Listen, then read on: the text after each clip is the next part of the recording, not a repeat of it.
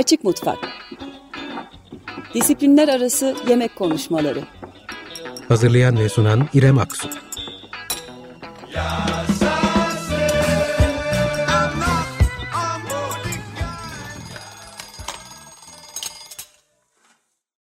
...95.0 Açık Radyo Açık Mutfak'tasınız. Ben İrem Aksu.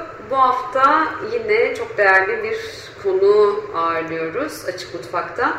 E, bugüne dek birçok yemek kitabı ile ilgili e, program yaptık.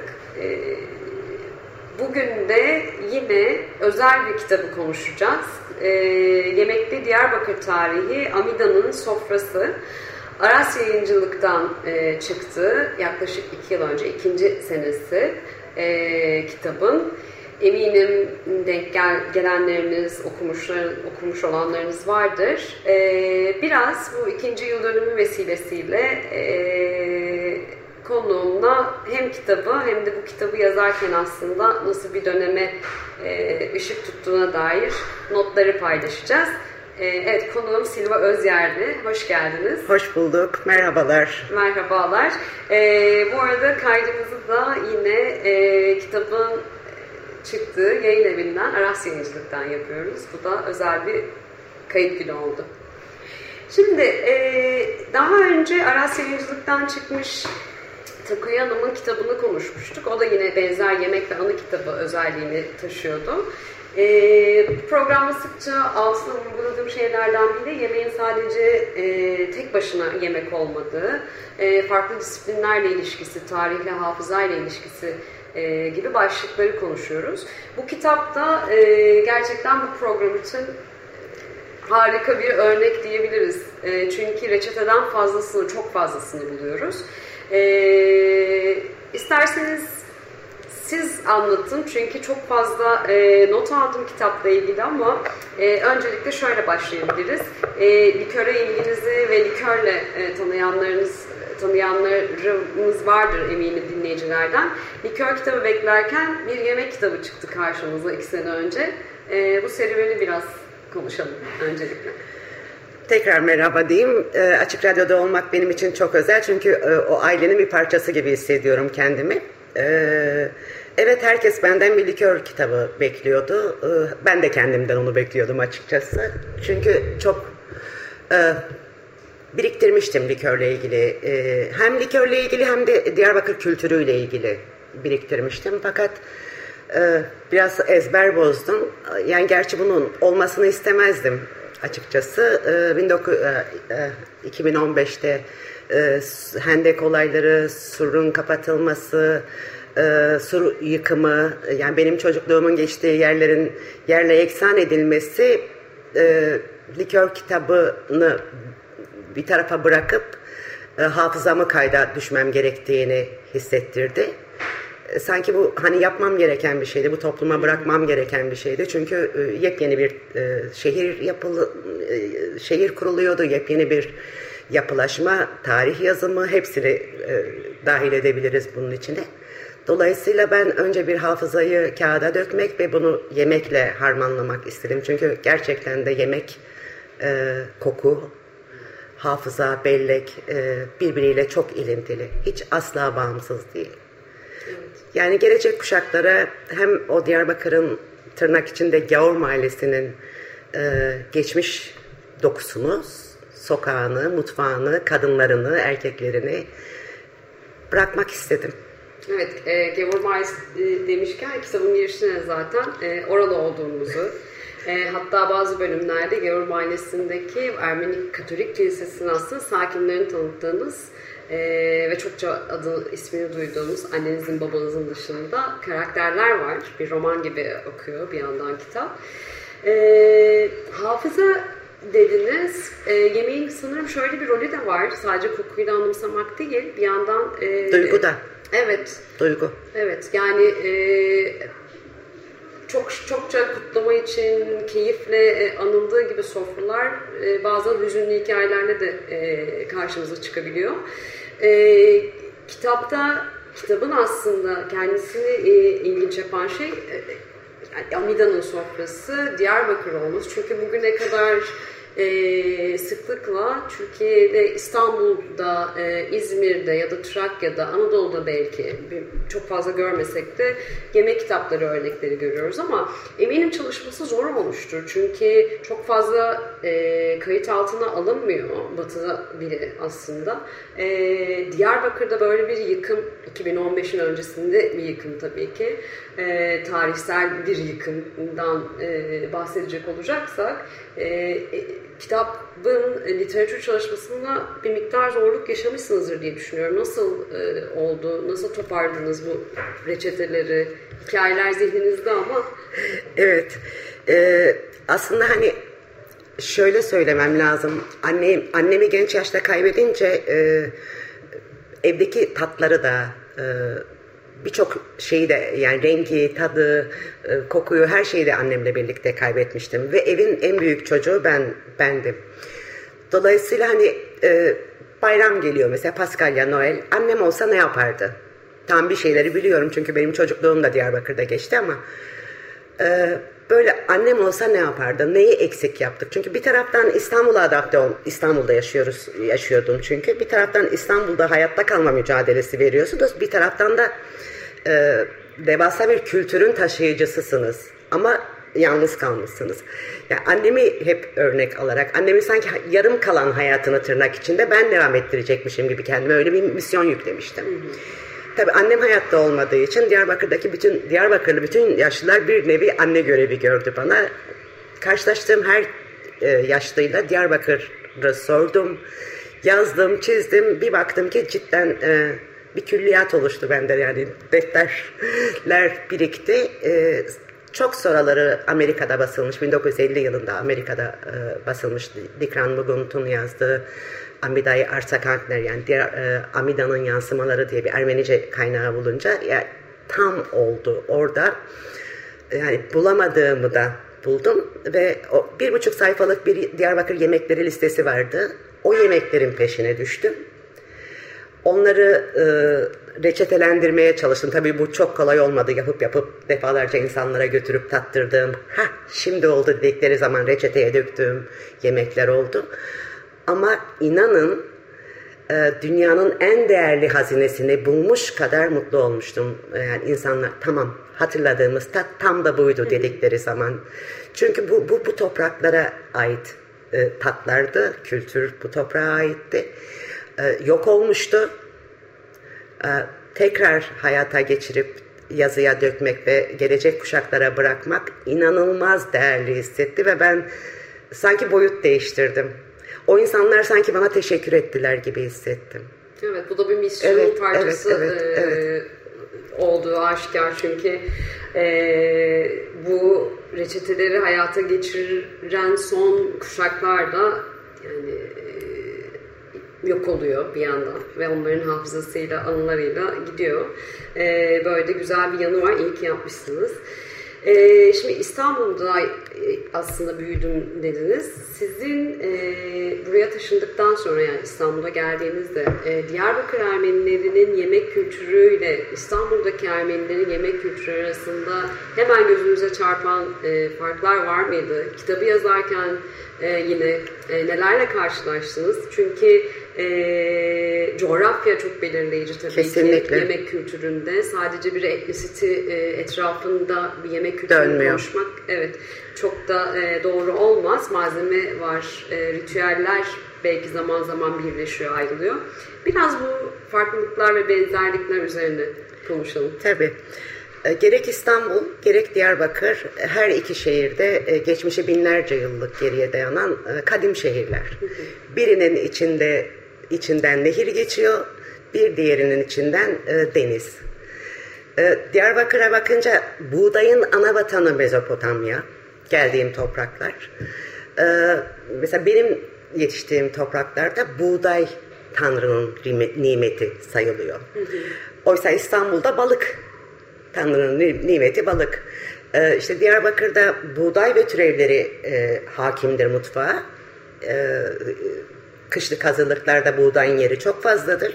E, İstanbul'a geliyorsunuz. İstanbul'da da işte balık tuzlamasıyla, kurutmasıyla tenekelere konur, lakerdalar falan yapılır. Çok fazla benzerlikler e, söyleyemeyiz. Ben kendi adıma söyleyeyim. Hı hı.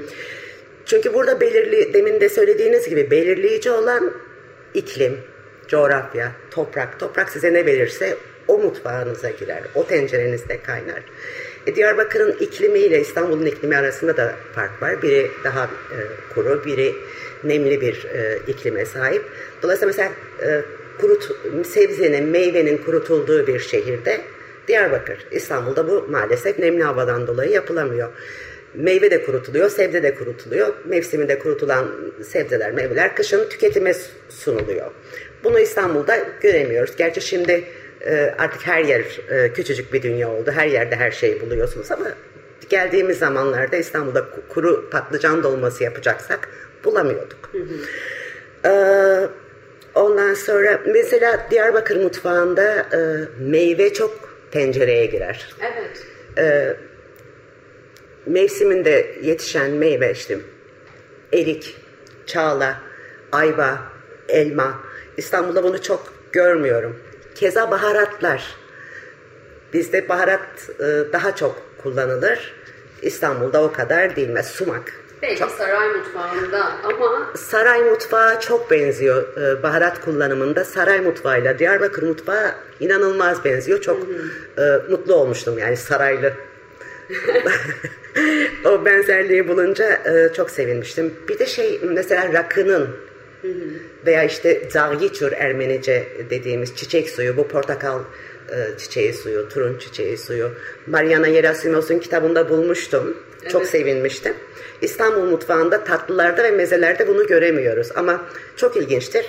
E, Kapadokya Rumlarının e, mutfağın, mutfağıyla Diyarbakır e, mutfağı, e, yani Diyarbakır Ermeni mutfağı demeyelim, Hristiyan mutfağı diyelim. Çünkü yortular din de belirleyici oluyor. Birbirine çok benziyor, çok ilginçtir. O da işte Anadoluluk mu? diyorum yoksa o coğrafyada yetişen ürünlerin mutfağa girme hali. Yani İstanbul Ermenilerdense Kapadokya Rumlarıyla daha çok benzeşiyoruz. İlginç. Evet. E, şimdi arada şeyden bahsettiniz. E, dini e, ritüeller. Yani sadece Ermeniler bunlar demek değil aslında. Belki de e, Anadolu Hristiyanları, Diyarbakır Hristiyanları demek daha ya da Müslüman olmayan toplumlar demek evet, daha doğru daha doğru, doğru. E, şimdi coğrafyayla değişiyor mu? Peki e, dini günlerdeki perhis yemeklerinden bahsedecek olursak işte örneğin. O konuda İstanbullularla, İstanbullularla çok benzeşiyoruz. Öyle Çünkü belirleyici din oluyor. Aslında yani bunu e, umarım iyi ifade edebilirim. E, mutfak kültürünü yani e, tencerede kaynattığınız şeyi belirleyen toprak ve iklim coğrafya. Halkların kültürünü belirleyen din aslında. Ben öyle düşünüyorum. Çünkü dinin kendince bir yasakları var dönemleri var, e, beslenme şekilleri ve şart, şeyleri var, e, e, şartları diyeyim. E, dolayısıyla o, o, o anlamda İstanbul e, Ermenileriyle bez, benzeşiyoruz. İşte tamam bir e, Marmara Denizimiz yok ama işte 25 Mart'ta Diyarbakırlı Hristiyanlar da Meryem Ana'nın e, müjde bayramı dediğimiz işte e, Meryem Ana'ya haber verildiği zaman işte sen e, kutsal ruhla hamile kalacaksın. Onu müjde bayramı olarak kabul edilip o periz döneminde dahi olsa balık pişiyor o gün. Kapadokya Rumlarında da pişiyor. Bu, bu İstanbul'da pişmiyor ama. Hmm. İstanbul Rumlarında pişiyor.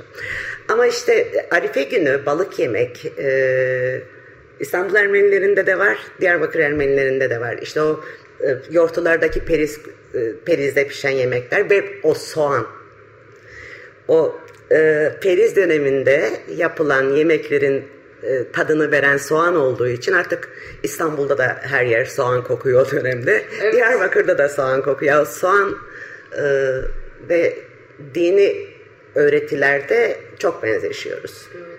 Soğan gerçekten başat bir e, malzeme. Lezzet katıcı. Ve kilolarca soğandan bahsediyoruz tabii. Böyle bir iki tane değil. Özellikle topik yapımından evet. konuşacak olursak. 4-5 kilo, 6 kilo. Ve çok uzun zaman sabır gerektiren bir süreç. Ben 10 kilo soğan doğradığımı biliyorum bir Noel yemeği için.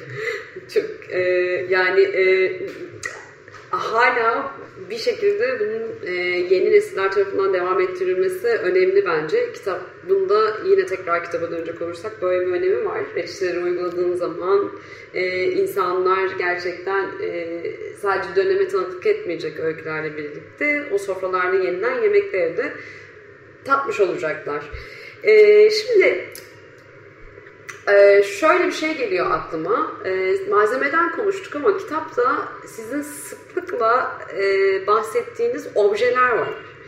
Yani örneğin e, doğum loğusa helvası, paskalya hasse malzemeleri ve paskalya yoğurtçusu öncesi yapılan zahterin malzemelerinin dövüldüğü tunç havandan bahsediyorsunuz. E, curun dediğiniz yine bu bağların bereketi bölümünde, aynı bölümde koruk yapımında kullanılan bir e, şey var. E, curun denilen bir. Kaddara. Kaddara. İsimler de hiç aslında bildiğimiz, tanık olmadığımız e, isimler. Bu anlamda da önemli e, bence. Ritüellerle objeler arasında nasıl bir e, bağ var sizce? Yine kıyaslayacak olursak e, burada gördüğünüz, karşılaştığınız objeler, mutfak e, araç gereçleri ve objeler Diyarbakır'da çocukluğunuzda ya da bu kitabı yazarken denk geldiklerinizde bir farklılık gösteriyor. Şimdi e, tunç havanlar bizim için hani vazgeçilmez e, objelerdi, mutfak Hı-hı. malzemelerden biriydi. Tunç, iki boy tunç, bir taş zaten Diyarbakır taşlarıyla da, e, bazalt taşıyla da e, ünlüdür. Havanlar boy boy sarımsak curun dediğimiz e, aslında küçük havan, taş Hı-hı. havan. Ona, ondan tutun boy boy kahve dibeğine kadar, on bulgur dibeğine kadar. Yani bunları hep e, görerek, tanıyarak, kullanarak büyüdüm. Fakat şimdi İstanbul doğumlar eskicilerde o tunç havanlar. Çünkü teknoloji girdi hayatımıza ama lezzet de kayboldu. Hı hı. Ee, şey, hasse mesela hasse e, belki burada bir hani şey yapayım, Diyarbakır'a bir ayrıcalık atfedeyim. Doğum ve ölüm, hayatın her evresinde işte bir şey var, ritüel var. Hı hı. Ee, doğum, ölümde çok fazla konuşuldu, çizildi ama doğum çok konuşulmuyor aslında. Diyarbakır'ı belki diğer, diğer şehirlerden ayıran bir unsur da bu. Doğumda da bir e, ritüeller silsilesi var. İşte doğum yapan kadına hemen kaygana yedirilmesi, kaygana pişirilmesi ki bu Kapadokya Rumlarında da var. Evet. Ee, Tarih kitapta evet, var. Evet, evet. Ondan sonra işte ım, aluricaş dediğimiz bulgur aşı, e, şey bu un aşı. Hı hı. Ondan sonra e, Türkçe bulamaç hatta bazı, bazen malez de denir. Bunu yine Kapadokya Rumlarından. Bu arada söylüyorum ama anmak lazım. Sulabozis'in ve Mariana Yerasimos'un kitaplarında bunları bulunca mutlu oluyorum. Onu da anmak lazım. Teşekkür ediyorum böyle e, bu kitaplar için. Evet iyi ki varsınız. Evet e, Kürtçesi de pallur. Yani Hı-hı. burada e, yine işte hani o buğdayın bereketi, e, doğumla olan ilişkisi, ilintisi ya da o inanış e, doğumla birlikte devreye giriyor ve bu hiç değişmiyor. Her doğum yapan kadına işte e, hasse, hasse de birçok baharatın otun çavanlarda dövülerek e, tuzsuz leblebiyle birlikte karıştırılarak e, gelen herkese doğum göz aydına gelen herkese e, günlerce ikram etmek. İşte e, bulamaçı da Malezi'de sıcak sıcak pişirip e, anında ikram ederek ya da e, mesela şey hmm, Loğusa hel, helvası. Hı hı. Yine hasse gibi baharatlar bu sefer bal ya da pekmezle karıştırılarak ikram ediliyor. Yani o Evet. İçinde e, e, yanılmıyorsam bu değil mi? Loğusa hamama helvası. Evet. Bir, Çörek bir, otu, Hindistan cevizi, rezene, anason, mahlep, zerdeçal, daha sayısız e, baharat. Ya aslında işte bunlar işte e, hayatın belki renklerini, tatlarını, bereket tırnak içinde bereket adı altında bir araya getirip evet. ikram ediliyor. Bu belki Diyarbakır'ı o anlamda farklı kılıyor. Peki şimdi buradan e, program çok hızlı akıyor. Maalesef çok kısa e, programımız. O yüzden doğum ölüm dedik. Bir kutlama var, bir yas var aslında. Sizin e, diğer nefasetli işinize gelelim. Likör. E, bilmiyorum doğumda kutlama için içiliyor mu? Diyarbakır'da da var değil mi bu gelenek? Ee, ama bir yaz içeceği değil. Kesinlikle değil. Ee, sizin için ama hayatınızda aslında annenizin bir yadigarı olarak onu e, kaybettikten sonra e, yapmaya başladığınızda bir e, Hobi. Hobi ama Güzel bir hobi. Yani ben ustalaştığınızı söyleyebilirim. Teşekkür ederim. Çok lezzetli e, likörleriniz var. E, biraz ondan bahsedelim. Yani likörün gerçekten e, Ermeni toplumundaki e, yeri, ritüel ya da günlük hayatta nedir? Nasıl Yani tüketilir? aslında bu e, likör kitabı çıkınca insanlar e, bence çok şaşıracak. Hani bu kadar mı kültüre e, kültürde yeri olan bir içecek diye çok şaşıracak. Çünkü gerçekten doğumdan ölüme kadar olan süreçte e, benim hayatımda çocukluğumdan bugüne kadar likör var. E, şöyle var doğduğu doğum sonrası göz aydına gelen herkese ikram edersiniz. Ya da bir söz kesimi, nişan töreni olacak. Her dünyanın bütün içkileri olsun, likör olmasın o tören yapılamaz. Baş içkisi likördür. Ya da işte hiç unutmuyorum e, onu e, yazdım hatta. Babamın hastalığı. Hastalıkta ve yasta likör yoktur. Bir yas evi ne zamanki likör ikram etmeye başlarsa yastan çıkmış demektir. Bu kadar içinde. Yani ben e, babamın hastalığı süresince e, yaz ayıydı. Annem likör kurmadı. Ama babamın senesi dolmadan ablama bir görücü geldi. Kısmeti çıktı. Annem kara kara düşündü. Likörümüz yok kızım.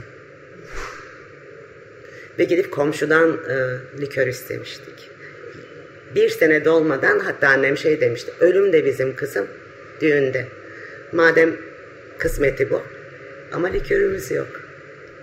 Böyle yani o kadar hayatın içinde ve kültüre işlemiş bir vaziyette. Evet çünkü likör kültürü de yine eee, sadece işte kahvenin yanında ikram edilen ama ne zaman nasıl tüketildiğini çok da eee, pek bir kaynaktan bulamadığımız bir içecek eee, demek doğru olur sanırım. Peki eee, her şeyin likörü olur mu?